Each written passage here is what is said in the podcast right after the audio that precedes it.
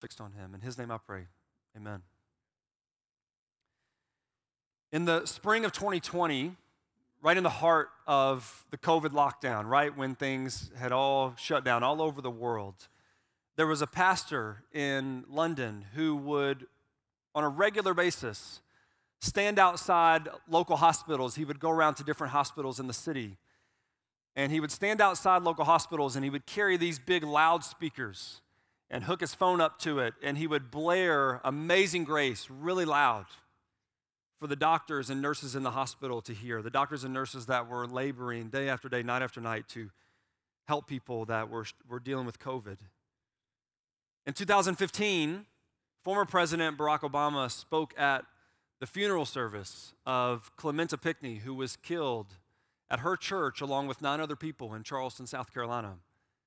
And while he was speaking at that funeral service, he paused in the middle of his speech and sang Amazing Grace with everyone that was there. In 2001, at memorial services for the victims of the 9 11 terrorist attacks in our country, families and communities all over our countries got together at these services and they sang Amazing Grace. In 1970, singer Judy Collins was looking for a way to unite the American people in the midst of the tension of, Viet, of the Vietnam War era. And so at her concerts, she decided to start singing Amazing Grace, and everyone would sing with her. In the 1960s, for Martin Luther King Jr. and other leaders of the civil rights movement, Amazing Grace was an anthem of their efforts to bring equality and justice to our country. The song Amazing Grace can be heard at gatherings of all kinds. It's been heard in church services, it's been heard in prisons, it's been heard in weddings and at funerals. It's been sung at sporting events and ceremonies of national mourning. And it, has been sung by people of all kinds, all different languages, in all different countries. It's one of the most recorded songs in the history of music. It's been recorded by, just to name a few people, and you just think of the spectrum of people I'm about to list off. Everyone in this room is going to know at least one of the people I mentioned. It's been recorded by Mahalia Jackson, Jim Nabors, Rod Stewart, Elvis, Aretha Franklin, Diana Ross, Dolly Parton, David Hasselhoff recorded it, Alan Jackson, Carrie Underwood, and Beyonce. One author estimates that the song Amazing Grace is sung at least 10 million times a year around the world. It's a hugely popular song, so much so that we could, we could go into Walmart right now and we could just grab 10 random people and all get together out in the parking lot and say, All right, we're going to sing Amazing Grace. And once everybody kind of pushed through the awkwardness and weirdness of that moment as you grab them out of Walmart, everyone would at least be able to sing the first verse of Amazing Grace, or at least know the tune. But before 2023, before 2020, before 2015, before the 1960s and 50s, before Carrie Underwood or Aretha Franklin or Elvis, even before the Declaration of Independence, it was a cold winter day in this small town of Olney in England and the year was 1773. In the town of Olney, you'll see a picture of the town today on the screen. That's what it looks like today. Beautiful English countryside town. In the town of Olney, there was a man named John Newton. And John Newton was a pastor in Olney. He was pastor of St. Peter and St. Paul Church. This is a picture of the church today. He was working on a sermon for New Year's Day to preach to his people. And he had recently started this practice of writing songs that would help his church better understand the verses he was preaching from. And he sat in the study of his house in Olney. This is a picture of the house, what the house looked like when he lived in it. Here's a picture of it today. It was just recently for sale, 1.4 million pounds. Pretty chump change, right? Not a big deal, about 1.6 million dollars. So if anybody wants to, if anybody has about a million and a half dollars, I'll throw in 20 bucks. We go in together on it. It'd be awesome. Would love to own that house. But you can see in the picture the, the first floor, second story, and you can see the windows in the attic. The window on the right was the window of his study. And he sat in that room as he was thinking about his people, his church, thinking about what he was going to preach for them on the new year. And he wrote a song that at the time was titled Faith's Review and Expectation. And it's a song we know today as Amazing Grace. The six verses we sang this morning, because some of you were singing the song and you were like, that song was Amazing Grace, but then it became not Amazing Grace anymore. The six verses we sang this morning were the original verses that John Newton wrote when he wrote that song. We'll talk more in coming weeks on how the song was changed. And we don't know the original tune to the song. This tune that we sang this morning was not the original tune. But this year, Amazing Grace turns 250 years old. January 1st, 1773, now January 2023. No other hymn has had the longevity or popularity that Amazing Grace has had. And while Amazing Grace is a well known song, it's not automatically a well understood song. It would be a mistake for us to enjoy the melody of the song or maybe the memories that song brings up in your head, but not understand what the song means. That's why over the next few weeks, we're going to learn more about the meaning of this song. And not just for the sake of a history lesson, we'll learn more about John Newton and his life and what led him to write this song and how it's transcended the world since then. But we want to learn more about it because better understanding this song will help us better understand ourselves, and most of all, it will help us better understand the Lord and who He is and what it means to follow Him.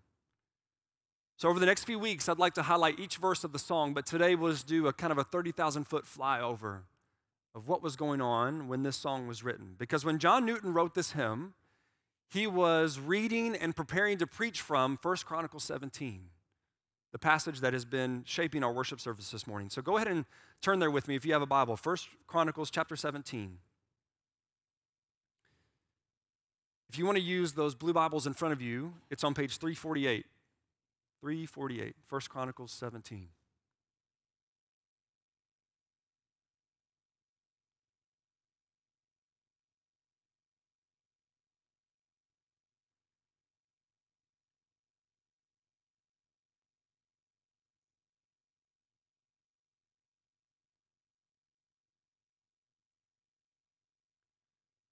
First Chronicles 17, and as we come into this chapter, we're going to look at just one half of the chapter.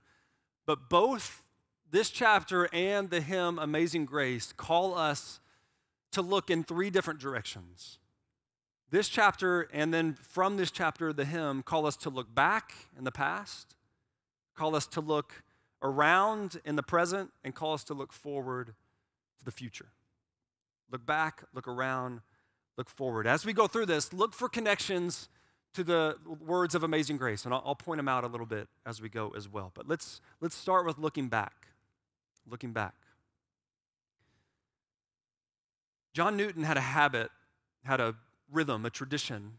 At the beginning of every new year, he would carve out time to look back over the past year and look forward over the next year.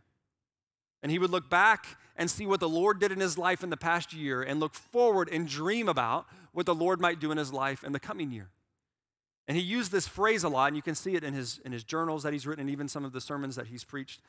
Past mercies and future hopes is how he would talk. Past mercies and future hopes. Praising God for past mercies, asking him for future hope. This is why the hymn was originally called Faith's Review and Expectation.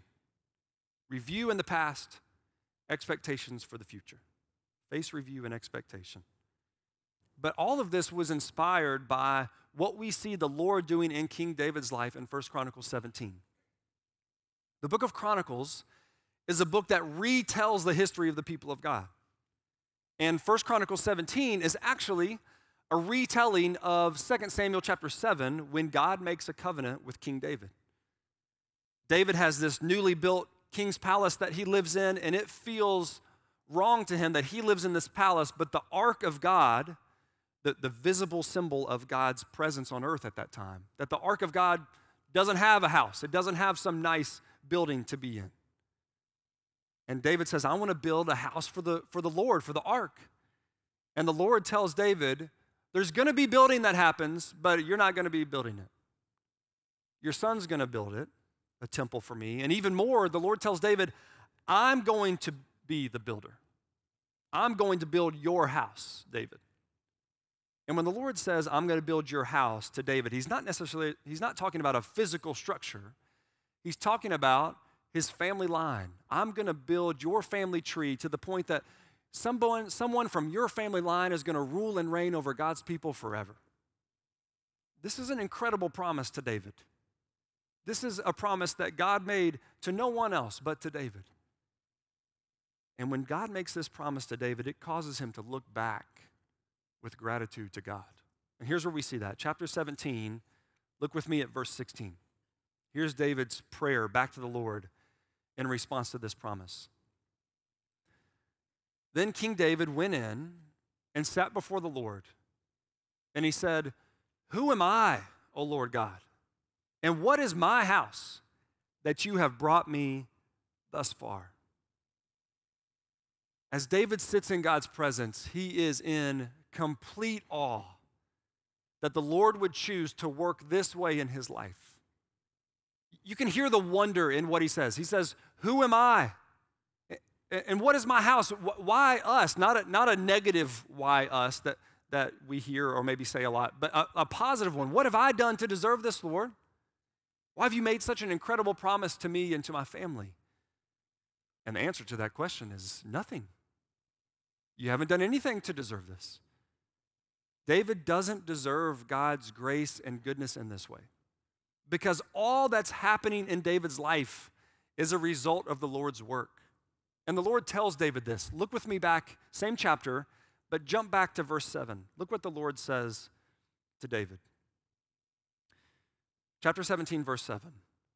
Now, therefore, thus you shall say to my servant David, Thus says the Lord of hosts, here's what he says I took you from the pasture, from following the sheep, to be prince over my people Israel. And I have been with you wherever you have gone, and have cut off all your enemies from before you. And I will make you a, I will make for you a name like the name of the great ones of the earth. The Lord leads David to look back, to review the past and see how far God's grace and mercy has brought him. And what's interesting here is that when David looks back, he doesn't look back in a way that makes him think bigger thoughts about himself. He doesn't say, Yeah, I was just a shepherd boy and the Lord has brought me and now I'm king over Israel. I'm a pretty incredible guy. That's not what he says. That's not his, his conclusion. That's not the thought that he comes to. Look what he says in verse 20. You heard this earlier at the beginning of our service. David says, There's none like you, O Lord. There's no God besides you, according to all that we have heard with our ears. All, and who is like your people, Israel, the one nation on earth whom God went to redeem to be his people, making for yourself a name for great and awesome things, in driving out nations before your people, whom you redeemed from Egypt. And you made your people Israel to be your people forever. And you, O Lord, became their God. So David's looking back doesn't make him think bigger thoughts about himself, it makes him think bigger thoughts about the Lord.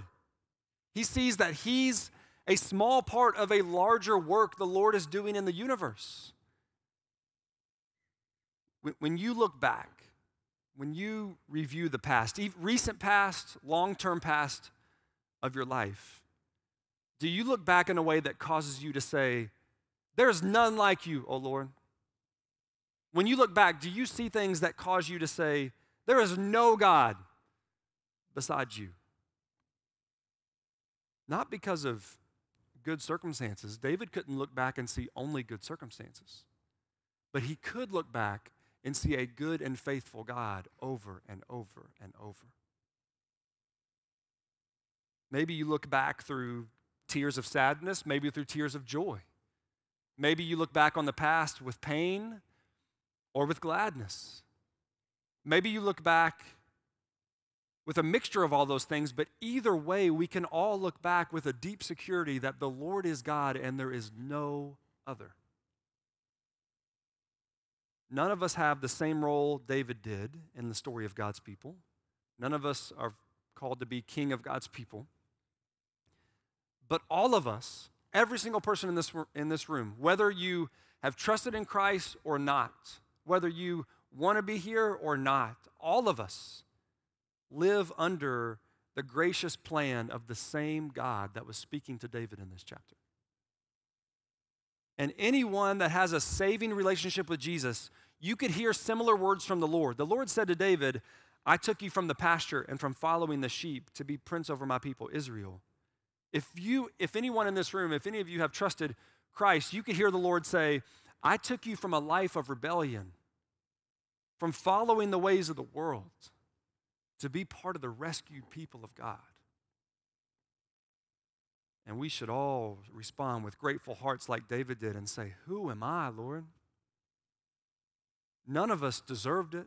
None of us asked for it. None of us earned it. And you can hear hints of John Newton's first line in Amazing Grace Amazing Grace, how sweet the sound that saved a wretch like me. I once was lost, but now am found, was blind, but now I see. So take a few moments here to, to look back. Look back on the past year, look back on the past six months. Looking back is hard because it feels kind of inefficient. Like the past is the past, we can't change it. So let's just move forward, let's just keep going. But take a few moments to just think on recent weeks, recent months, the past year of your life. Do you see God as the central figure in your past? When you look back on your past, who, who's at the center? Is it the Lord or yourself or someone else? Is your view of the past characterized more by nostalgia or regret? Or is it characterized more by God's mercy and faithfulness? And seeing his mercy and faithfulness to you over and over. David doesn't just look back, he also looks around at where he is in life right now. Look, looking around at the present. And you can see a glimpse of this even in what David says in verse 16. Look with me again at chapter 17, verse 16. There's a little bit of past and present mixed in here. Who am I, O Lord God, and what is my house? Then here's the present that you have brought me thus far. Who am I that I'm at this place in life right now? Who am I that I am where I am today? David acknowledges that his current place in life was carried out by God, was carried out by God's plans and purposes. He says, Lord, you have put me where I am. My present is shaped by your purposes, Lord, is what he says to him. And he expands on this down in verse 23. Jump down there with me. Chapter 17, verse 23.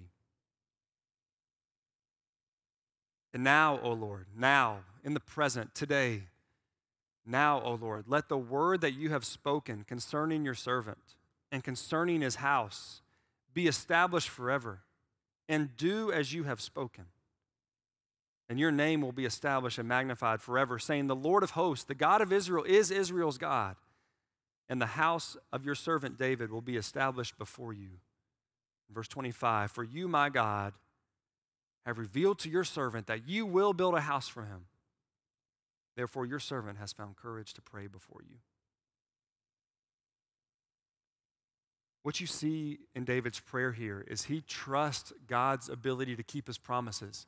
And the reason he can trust God's ability to keep his promises now, in the present, is because he's looked back and remembered how God has kept his promises in the past. All these things are connected. God, I know you're going to keep your promises now. I'm go- I know you're going to keep keeping your promises in the future because you've always kept your promises in the past. He says, Do as you have promised, Lord. Carry it out, make it happen. This may sound overly basic, but I think it's a truth that we too easily forget. That what we see in David's words here is the truth that he doesn't believe God was only with him in the past. Like, Lord, when you were bringing me up out of, out of just shepherding sheep and you brought me in to be the king in waiting, and the now I'm the king. You were with me all of that, all that whole time. He doesn't see that as the only time the Lord was with him. He doesn't say, Lord, you've brought me through a lot, but I'm on my own now. I got this. I'm good. He doesn't say, the best has already happened, and God's plans and promises just aren't what they used to be. No, it's actually quite the opposite. He says, God was with me in the past. He's with me now. He's going to be God of his people forever, and he's going to be with me in the future. God has saved me. He is saving me. He will save me, is what David is saying. There is never a moment in our lives when God is absent. There's never a moment when he is absent. It may not always feel that way to us. I understand that. It may not always look that way, and we may not always think that way, but our feelings and thoughts and circumstances don't determine who God is. He's above our feelings, He's above our thoughts, He's above our circumstances. He is aware of those things, but it's more so He shapes how we view our thoughts and feelings and circumstances rather than they, them shaping who He is. Because the reality is, the promise that God makes to David here David wouldn't live to see the fulfillment of it.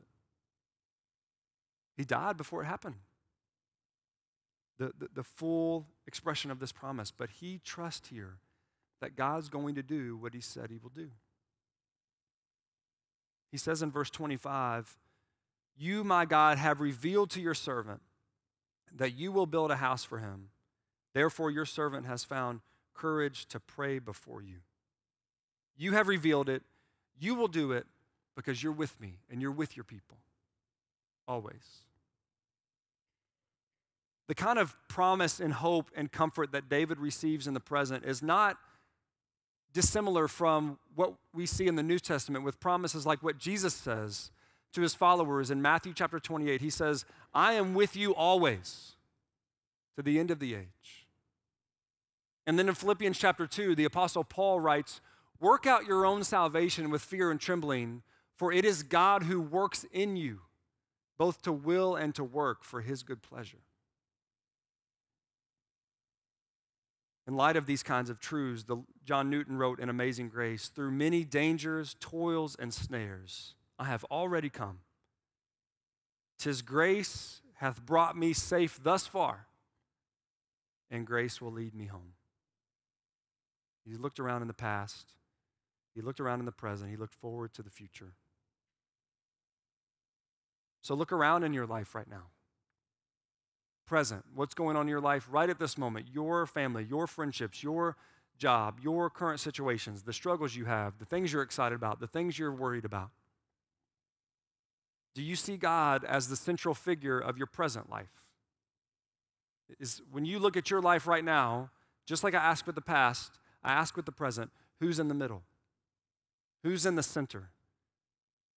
Is your view of the present shaped more by your feelings or by recent success or failure? Or is it shaped by the Lord and His presence with you right now?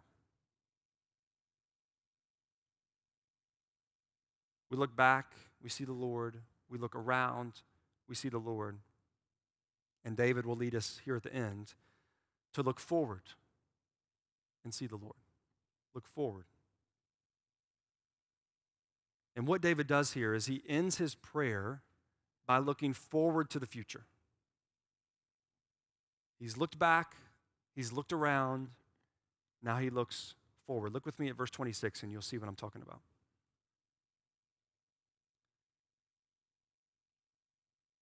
And now, O Lord, you are God, and you have promised this good thing to your servant. Now you have been pleased to bless the house of your servant, that it may continue forever before you. For it is you, O Lord, who have blessed, and it is blessed forever. I love David's words in verse 26 Lord, you are God, and you have promised this good thing to your servant. John Newton, at the very end of the hymn, second to last verse, says, The Lord has promised good to me. His word, my hope secures. His word secures my hope. My hope doesn't secure my hope. The strength of my faith doesn't secure my hope. The Lord's good promise secures my hope. Every one of God's promises are good because God is good. And that means it is impossible for him to not do good for his people. It's impossible for the Lord to not do good for his people because it's impossible for him to not be good. He cannot cease to be good. And David has heard God's promise from his word, and he has hope as he looks towards the future because of that good promise. Notice some repetition that happens here that, that's important. In verse 27, you see, Now you have been pleased to bless the house of your servant, that it may continue forever before you. For it is you, O Lord, who have blessed, and it is blessed forever. That word forever, maybe you've already picked up on it, it's shown up multiple times already through these verses. Look, look with me back at verse 22. And you have made your people Israel to be your people forever. And you, O Lord, became their God. Verse 23. And now, O Lord, let the word that you have spoken concerning your servant and concerning his house be established forever, and do as you have spoken. Verse 24 and your name will be established and magnified forever. Over and over and over, David knows this promise doesn't have a timeline on it, it doesn't have an expiration date on it. This promise is eternal. The goodness of God is eternal because God Himself is eternal. God's faithfulness will never cease. His goodness will never fade away. His promises will never expire. He is the everlasting God. He has no end. Therefore, our hope as the people of God has no end to it. At the very end of Amazing Grace, John Newton writes, He will my shield and portion be as long as life endures. And the last verse says, The earth shall soon dissolve like snow, the sun forbear to shine. But God, who called me here below, will be forever mine. The reason that this promise held true for David was because ultimately this promise was not about David. The reason this promise held true for David was not because David lived forever or because his son lived forever, or because his grandson lived forever. None of them did. They all died eventually. But the reason that this promise is true for us today, the reason that the people of God today were on God's mind and heart when he made this promise to David generations and generations ago, is because God would raise up a king from David's family tree, just like he said he would. And he raised up a king that would rule forever, and that king's name is Jesus Christ. Because when Jesus came into the world, over and over, people call him the son of David. Joseph, his earthly father, was in the lineage of David. All this time, a king would rise up and then die. A king would come and then die. A king would come and then die. Good kings and bad kings everywhere in between. But then, just like we saw last month in that little city of Bethlehem, there was a, a baby boy that was born from the line of David who would come and rule and reign forever. God's promise was never just about an earthly kingdom or an earthly throne. It was about a heavenly kingdom and a heavenly throne. And Jesus, this descendant of David, left his throne in heaven to come to earth, to live, to die on a cross, to come back from the dead to graciously save you and me. When God made this promise to David, he had my salvation and your salvation in mind. But after Jesus came back from the dead, he also ascended to heaven where he sits on his throne right now. Just as real, maybe more real in a way you and I can't even fathom yet, as you and I are sitting in this room. He is sitting there right now, ruling and reigning from the spot he's going to sit in forever. None of us know all the moving parts of our future in this life. I don't know what's coming up the rest of today. I don't know what's coming up this week. I don't know what 2023 holds for any of us or myself or this church. But nothing that lies ahead of us can alter the future that Jesus holds. Nothing that lies ahead of us can take him off the spot he's sitting right now. You will always be ruling and reigning forever. So look forward to the future for a minute. Dream about this year with me. Things that you want to see happen in your life, things you're asking God to do in your family, things you want to see change, things you want to see stay the same, things we're asking God to do through our church and in our community and other churches here. As we look forward, just like with the other questions, who's the central figure as you look forward to the future? When you dream, who's in the middle of your dreams? Are your hopes for the future built on something that won't last or on God who is everlasting?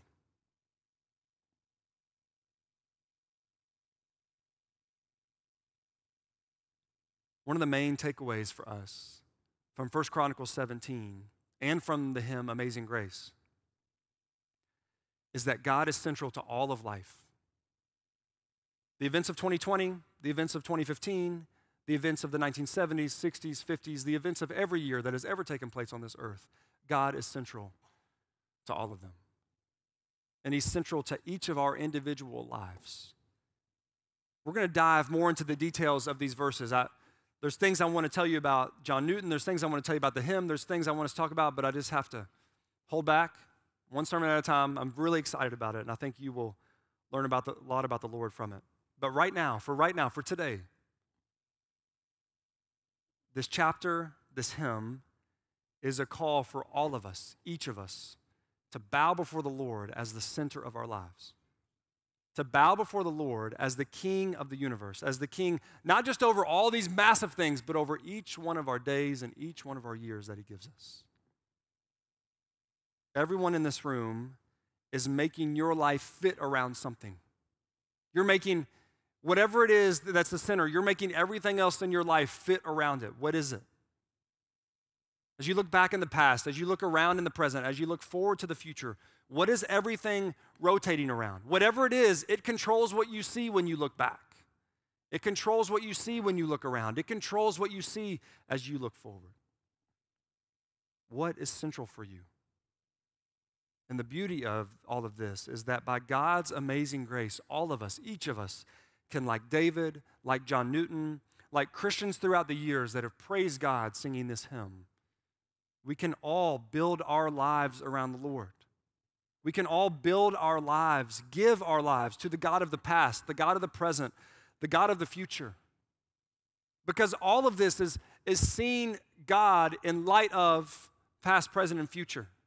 Seeing our past, present, and future in light of who He is. Because when you build your life around Him, when He's the center, when you come to Him and say, Lord, you are my God, I am your servant, like David does, when you come to Him and say, Jesus, I know you lived and died and rose again for me. I am following you day after day for the rest of my life. When you build your life around him, you're going to look back and you're going to see his grace. You're going to look around and you're going to see his grace everywhere. And you're going to look forward and you're going to see his grace as far as the eye can see.